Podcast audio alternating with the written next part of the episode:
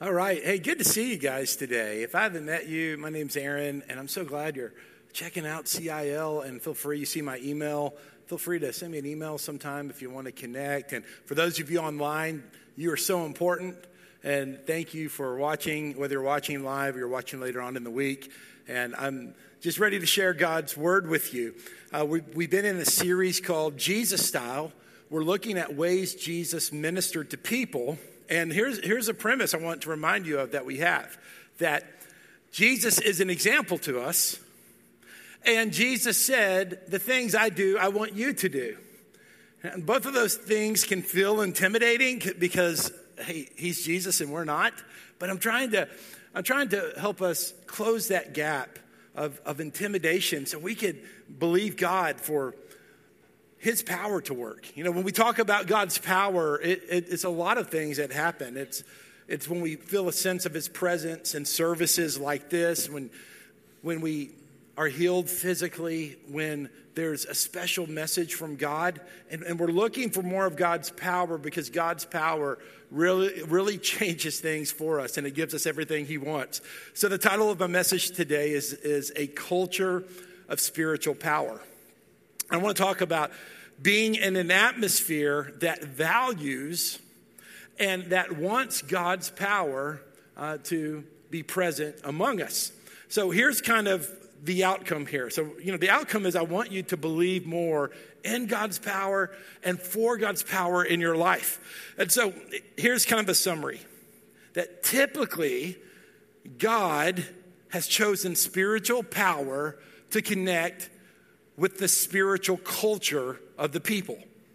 That, that's a typical way God has decided to move. He's decided that my power will be present when there's a group of people who receive and accept my power. But when people, even people who love God, say, you know, we don't really want that, or we don't believe that, or that's not for us, then they're not going to experience that which they don't accept. So that's kind of the premise of this is that I want us to continue to be and to grow in a group of people who have a culture of expectation. We're expecting God's power to move, and we want God's power to move. I, I was part of, of a, a time when a church I was working with had special services. We, had, we were having services Monday night, Tuesday night, Wednesday night. Some call it revival. I don't really think that revival means extra church services, but it can be. It can mean that. Uh, it, you know, a, that's kind of subjective. It, was it revival or was it just having more church services? Well, I guess it just depended on, on your experience at that time. Well, I was in a meeting, you know, in which uh, a couple of the pastors were like, we're in revival and let's just keep having church services, even though attendance had dwindled uh, significantly. And then other staff members were like, hey, we are, you know, we are just kind of making our core people come to church again because they're going to come. There's a certain threshold or number of people who will come to church anytime you open the doors. I love you guys. I honor you. So thank you. That really helps at certain times of the year. We, we, this year we've got church on December 26th the day after Christmas. So I need you guys to be those type of people on December 26th this year. So, so it was just this little conversation, and and the you know the the setting doesn't really matter. This is a point that I remember very clearly. There was a a pastor visiting with us, and he asserted himself and said something very true, regardless of your interpretation of what was happening in that moment. He said, "If all of you don't want God to move, then He's not going to move. If there's division here, then I can tell you for sure you might as well stop the services. This is a human observation, but you're going to see from Scripture this is very common. It's very common that when there is division on whether or not God's power is welcomed, or if there, there is a an incorrect theology that God's power is just for the New Testament and it stopped at the last apostle, then there, there is a, by God's providence, a stifling or there, there is a restriction of what he does out of his sovereign choice. So here's my first point today. An offense at spiritual power stifles spiritual power. So if you get offended when anything out of the normal happens in a church service, then you're not going to be in a position to receive anything from the Lord. Because you're just like, this is what happens. Aubrey does three songs, someone makes an announcement, we hear the sermon, we leave. Repeat, repeat, repeat. You know, that, that's, that's okay. I mean, that's, that's our liturgy. And, and we have a schedule and we schedule our service because I believe that when you organize a service, you actually have more room for God to speak instead of saying, uh, What should we do next? I don't know. I don't know what we should do. So we do organize our service. But within the organization, there's this, there's this expectation that the Lord could do what He wills because He is the head of the church and He's moving in the hearts of His people and He's moving among His people. So we're going to read a really interesting scripture. And I, I, want to point out something that, like two or three weeks ago, I, I read several scriptures where it said, Everyone who was there was healed in Jesus' ministry at uh, specific places and times. There were times that every single person present was healed. But now I'm going to share with you scriptures where, by God's providence, not every person was healed, but some were healed. And we're going to look at maybe why is that the case. So, Mark chapter 6, starting with verse 1. He, being Jesus, left there and came to his hometown, and his disciples followed him. And when the Sabbath came, he began to teach in the synagogue, and many who had heard him were astonished. Where did this man get these things? They said. What is the wisdom that have been, has been given to him? And how are these miracles performed by his hand? Now, when you're reading this, you're thinking, well, this is good. This is good. People are amazed at Jesus. But then it turns here in verse 3 Isn't this the carpenter, the son of Mary, and the brother of James and John and Joseph, Judas and Simon? Aren't his sisters here with us? Now, look at this phrase. This is such an interesting phrase. So they were offended by him. Think about this for a second. They were offended at the work of Jesus. Now, before we get too judgmental about those people way back then in the Bible, hey, I know I've been that person before. For whatever reason, if someone gets a little too excited, someone gets a little too emotional, if the service goes a little too long, if I'm ready to sit down and the worship leader starts a fourth song, yeah, I just get offended, man. This isn't, I mean, my natural man, I'm not proud of this. I'm not bragging about this. This is a little bit of confession time. And you can relate to that. There's something in us that it's the enemy, really, and it's our flesh that can get offended at the work of Jesus.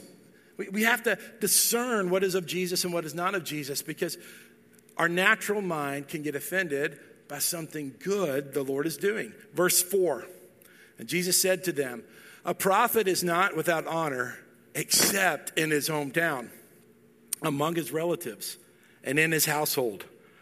Verse 5. Now, this is a really strange scripture here. He was not able to do a miracle there now, now we know that Jesus could had the ability to do a miracle there, but the wording of this is phrased as an example for us, except that he laid his hands on a few sick people and healed them. So obviously that was happening. And he was amazed at their unbelief. He was going around the villages teaching. So we, we see here that in his hometown, there was a culture of unbelief. There was a skeptical spirit there. There was an offense. People were offended at the work of Jesus. And I just want to invite you to search your heart. Are there times when, because of the way you were grown up, or your personality, or your expectations, or your agenda, even for a Bible study, or your agenda for a service, that you're offended because, with what the Lord does? Man, we have to be really careful about that. Matthew told the same story and he gave some of the same phrasing. Matthew chapter 13, verse 58. And he did not do many miracles there because of their unbelief. Now, I wanted some of you to be encouraged about this because, again, I told you last week if someone has, has a spiritual gift, it's not an automatic for believers.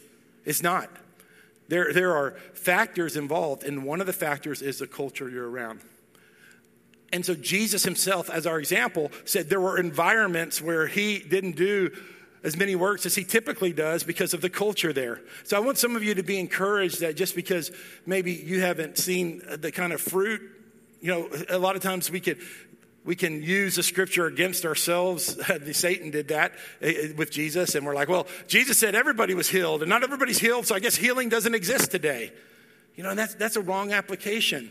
I want you to see here that even Jesus, here was an example of by his providential will, uh, he, he didn't heal all. And, and Mark even uses this really strong language and said he's not able to do miracles there because of the culture and the environment. Now, part of my testimony, and I haven't told this in a long time, I'll give you the abbreviated version, but in, in college, when I was in college here, college age, um, I was starting to get some doors open for me in churches that were cessationist churches. They didn't believe the gifts of the Spirit existed. And there were some opportunities for me there as a, as a young, as aspiring minister. And, and I was a little frustrated with some of the nonsense I saw in spirit filled churches. I don't want to emphasize those things because, hey, I don't want to give credit or glory to unbiblical things, but I was at a crossroads in my life and maybe even leaning towards not being a spirit filled minister. Well, my roommate, I had been in high school with him and we went to college together, and uh, he wasn't exactly the definition of holiness or holy living at any level. Uh, but he started going to a church, and the pastor of this church uh, offended me because I didn't like his style. He, in my estimation, he was bombastic, a little bit showy. He had this Southern gospel vibe. I know some of you guys you know, love Southern gospel.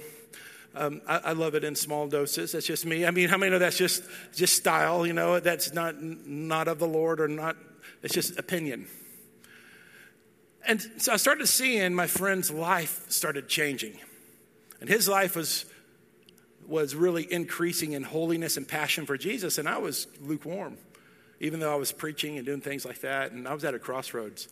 So it was a Wednesday night. I'd had a really bad day. And he said, Hey, why don't you go to church with me tonight? I'm like, I don't want to go to your church. You know, that's what I was thinking. But for some reason, I decided to go.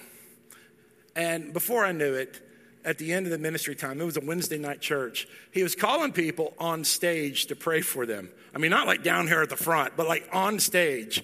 I don't know exactly how it happened, but he said some things meaningful to me, and I found myself standing there on stage. And I'm like, okay, how did I get here and what is going on? And, you know, I could tell this guy, one of the things I, I, I didn't like about him, I'm still not like this is not a person I follow anymore either uh, now, but like he, he really kind of pushed people down. You know, have you ever seen people do that? Like he'd pray for them, kind of push people down. And I mean, it's one thing when you pray lightly and people, the power of God, they may fall down. But it's another thing, like when you have your eyes closed like this and someone goes like that to you, you're pretty much going to go down. Especially if this guy was a big guy like me, you know? So, I mean, he, he was, so he's going down the line and I can see in my peripheral vision that like he's pushing people down. And I'm like, okay, if this guy pushes me down, I am not going to be a spirit filled pastor anymore. This is it. I'm like, so I'm like ready. I'm like, this is going to be the defining moment of my life. And, and, and, he, and he comes up and I'm ready for the push, man. And I'm ready to go. But instead of pushing me on my head or what I perceived that he was pushing, uh, he, he put his, his hand on my stomach. And he said, like living water, let the Holy Spirit flow. And, and, and I just started weeping before the Lord. And, and since that time, I often cry uh, when the presence of the Lord is, is, um, is, is, I'm aware of it or He's moving in me. And uh, it was a breaking of pride. So I'm standing on the stage of this guy's church that I didn't prefer. He, he was part of Orthodox Christianity, so that wasn't the issue, because, I do believe we should judge doctrine. But I didn't like his style. And, and he's praying for me, and I'm weeping before the Lord. And that sensitivity to the Holy Spirit has continued through my ministry since that time, uh, for the most part. I, at least I believe it has. That was a significant time in my life, and it lets you know that, that offense can occur. And here's, here's a second observation from the Gospels that Jesus chooses to heal or move in unusual settings. Jesus chooses to heal in unusual settings. And I, again, I'm trying to encourage you guys to not let unpreferred experiences or unpreferred settings prevent you from receiving all that God has for you. And to not, to not stay in the place of offense, to not be offended by Jesus, much less offended by people who are speaking on behalf of Jesus. But John chapter 5, we see a really, really unusual story, and, and I read a lot of commentaries on this, and, and there's still a lot of mystery. We won't really know exactly what was going on in John chapter 5 until we get to heaven. Okay? Um, there's a specific place that we're going to read about that archaeologists have uncovered, so it's still a specific group of pools that um, evidently that there was healings that happened there occasionally. And I'll, we'll read the story and I'll give you some more commentary about that. So, John chapter 5, starting with verse 1. After this, a Jewish festival took place, and Jesus went up to Jerusalem. By the sheep gate in Jerusalem, there is a pool called uh, Bethesda in Aramaic, which has five colonnades. By the way, Bethesda means place of mercy, our house of mercy. Verse 3 Within these lay a large number of disabled, blind, lame, and paralyzed. Just let that sink in for a second. This, this place, these pools, and people who were suffering. And we know that those who were blind and lame and paralyzed suffered in deeper ways than people suffer today. Not minimizing that, but, but we, we know that there wasn't as many accommodations or understanding of, of those types of restrictions. verse 5 one man was there who had been disabled for 38 years. And when Jesus saw him lying there and realized he had already been there a long time, he said to them, Do you want to go well? Sir, this, this, the disabled man answered, I have no one to put me in the pool when the water is stirred. But while I am coming, someone goes down ahead of me. Get up, Jesus told him. Pick up your mat and walk. And instantly the man got well, picked up his uh, mat and started to walk. Now, there, there's a lot of interesting things happening there. Um, first of all, Jesus didn't heal everyone there. We only know from the work of Jesus, there may be times when not everyone gets healed, but we're still going to pray. We're going to pray, and some will get healed.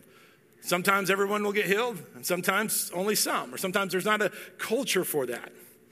But he, he chose to come to, to this unusual place.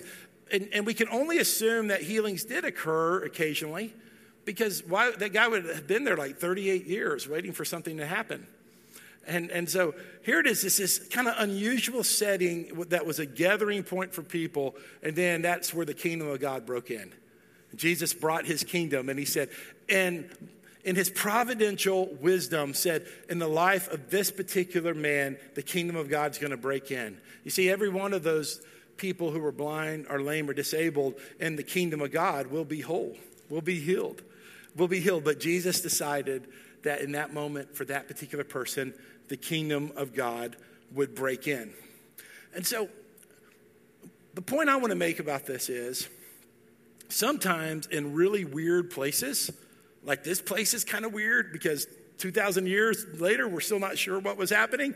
Sometimes in, in strange places, God may do his work. So let me give you some human wisdom of why I think that takes place. And I'll, I'll, tell you a story, and then the point will come at the end of the story. So stick with me. So, about, oh, 12 years ago, there was a quote revival happening in Florida, and, and, and some people were we're, we're going down to this revival, but it ended up that the man who led the revival is verified was an immoral man. And, and that proved true. Uh, that he, he was not living, uh, he was not following the, the scripture. He was immoral. But he, he, was getting, he was getting really weird before that was known. And he would say that, that there was a, an angel, not named Gabriel or not, not named Michael, who are angels who have names in the Bible, but there was an angel named Emma who would come when healing took place.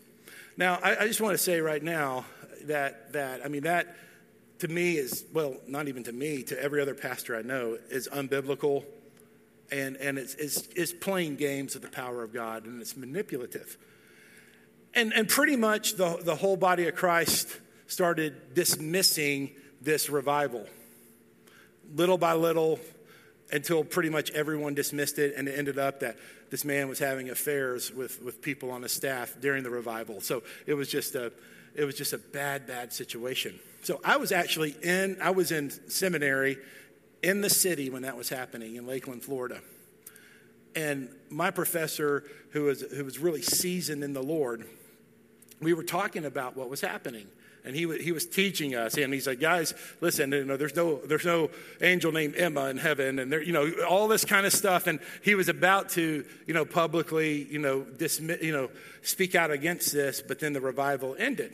So we were having this type of conversation and this is where something uh, unusual happened.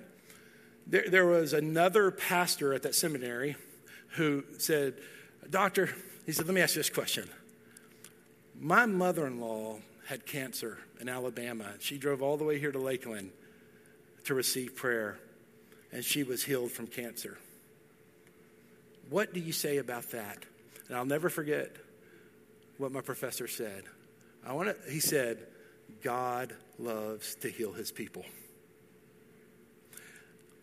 So even though it was right to condemn that revival and to speak out against its theology, and as a pastor shepherd to warn people not to go. Yet, within that, the love of the Lord allowed someone to receive a benefit from that. So that's one of those kind of strange things, but I just, just wanted to share that story and connecting it, I mean, with John 5 2, and that really, really unusual um, story about the pool of, of Bethesda, excuse me. All right, here's number three. Here's the last thing I want to close with. The church should be a place for the suffering, sick, and broken to find healing. And guys, those are not those people. That is us. we come here with suffering we, we come here with illness. We come here with brokenness, broken emotions, broken relationships, broken careers. And this is not the place to come to pretend we have it all together. This is a place to come and receive healing from the Lord. The, the, the greatest healing we receive from the Lord is His love. His love heals us.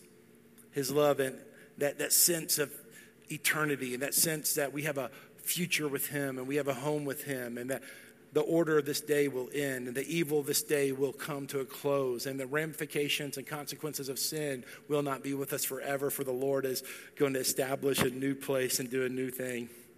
But I want to share a scripture from the brother of, of Jesus. I mean, people were offended by Jesus because they knew Jesus was James' brother. You, you read that earlier, but James, James shared this writing with the early church, and it applies to us today. James chapter 5, starting with 13, uh, verse 13. Is anyone among you suffering?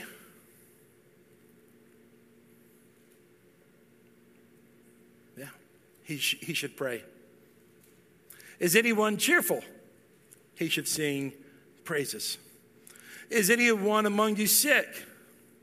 He should call for the elders of the church, and they are to pray over him, anointing him with oil in the name of the Lord. The prayer of faith will save the sick person, and the Lord will raise him up. You know, the, the prayer doesn't raise him up, the prayer partner doesn't raise him up, the elder or pastor doesn't raise him up, the Lord, Yahweh, raises him up. If he has committed sin, sins, he will be forgiven. Therefore, confess your sins to one another and pray for one another so that you may be healed. The prayer of a righteous person is very powerful in its effect. Now, we get a little insecure there and we think, oh, it's these special people whose prayers are effective. But who is righteous? Everyone who believes in the sufficiency of Jesus Christ is righteous. And so then we, we, we hear about Elijah, who had all of these miracles. He was in one of those time periods when, when these spectacular miracles happened in Elijah and Elijah, Elisha. Verse 17 Elijah was a human being as we are. And he prayed earnestly that it would not rain. And for three years and six months, it did not rain on the land. The part I want you to emphasize there is he was human just like us. He had his stuff. But, but he prayed, and he prayed in faith, and he prayed in belief.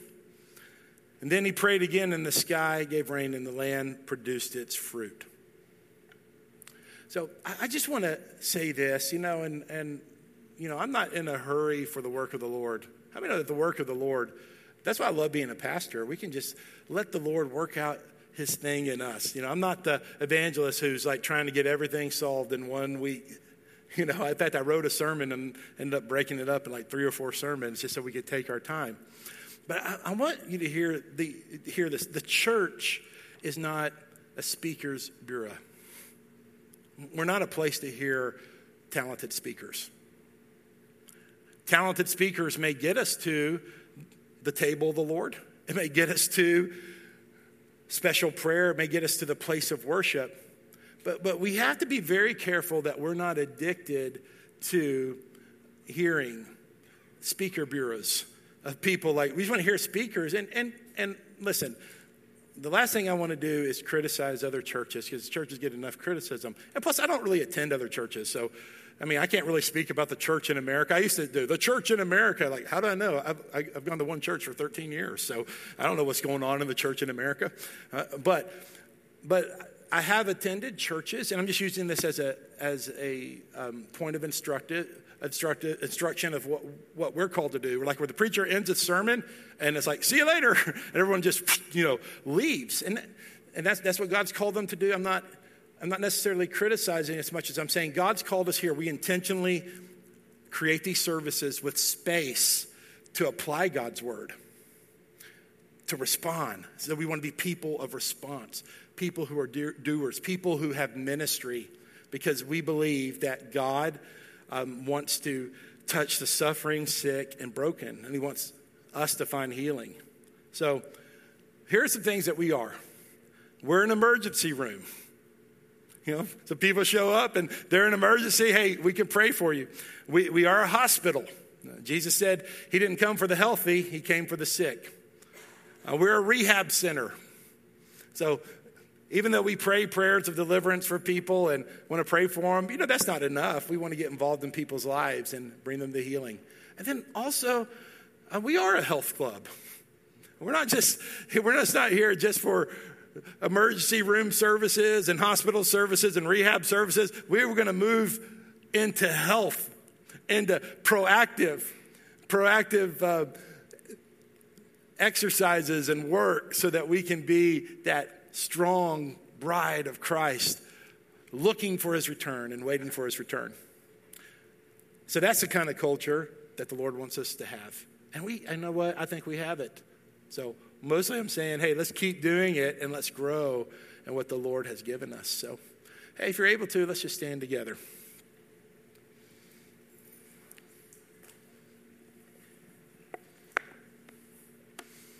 Thank you, Holy Spirit, for the scripture.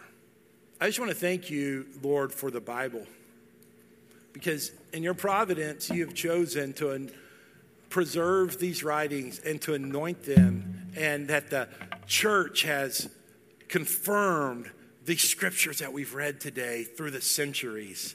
That they, the scriptures we read today are not just literature, they are the words of God for us. We thank you, Lord, when we hear the teaching of James, that we know what kind of church we should be. We thank you, Lord, when the Gospels of Matthew and Mark and Luke tell us the stories of Jesus, that they're not just distant stories, they're active pathways and models because Jesus, you're our example. And beyond just being our example, you told us, hey, the same thing I do, I want you to do. So, Lord, we believe. We believe today. I want to invite the pastors who are preparing to distribute communion to begin to prepare for that.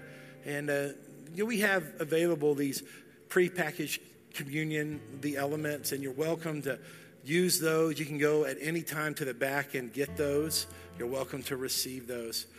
Many of you like to come to the front, and we're going to ask that you come down the middle aisle, and you can do it in waves. There's no big hurry. We have a lot of a lot, we have a full room today. You know, come down this middle aisle, and you'll take the bread from Pastor Deborah, and then if you want to take the small cup, you can just go to your right, and the small individual cups, Pastor Daniel will present you the cup, and then Pastor Beth, she'll present to you by intinction. If you want to take the bread and dip it into the cup, you can do that, and uh, and the Lord will will the Lord will be honored as we remember his death, his resurrection, that he's coming again. I'm going to be here to your right, just down here, available to, to pray with you. If anyone wants a special prayer, we'll have a quick word of prayer, and I want to agree with you for prayer and believe God to do that. Um, Pastor Josh may be coming back in in a few minutes. He's been teaching sixth and seventh grade, but Pastor Josh loves to pray for people, so he, you may see him down here at the left. And if you want to join him, you can do that. Hey, let's pray together. Father, we come to you this moment. Thank you that our hearts are full of scripture and full of faith. We had such a great worship service, and our, our worship team prepared these songs and prayers that made us think about you and your greatness. And these scriptures have filled our hearts, and maybe even some of the stories I told. I hope it encouraged people to believe again and to believe in faith. So now we come to you, not as just hearers of the word, but as doers of the word. We come to the table because we believe your presence is in the bread, your presence is in the cup. We, we, uh, we live out James chapter 5, Lord, that if we're suffering, if we're sick, if we, if we have sins, we confess them to you through each other. And so we thank you for that, Lord. Glory to your name. As we, I want to give just more one more word of instruction, and that no one has to take communion. Sometimes Christians choose not to, but anyone's welcome to. If you believe in Jesus, you're welcome to the table of the Lord. Um, and now there's a prepared prayer that we pray most weeks, and I want to lead us in this prayer. If we can put that on the screen for the triune God, a prayer of confession. Join this now. Join me saying this prayer now. Father Almighty, maker of heaven and earth, set up your kingdom in our midst. Lord Jesus Christ, Son of the living God, have mercy on me, a sinner. Holy Spirit, breath of the living God, renew me and all of the world.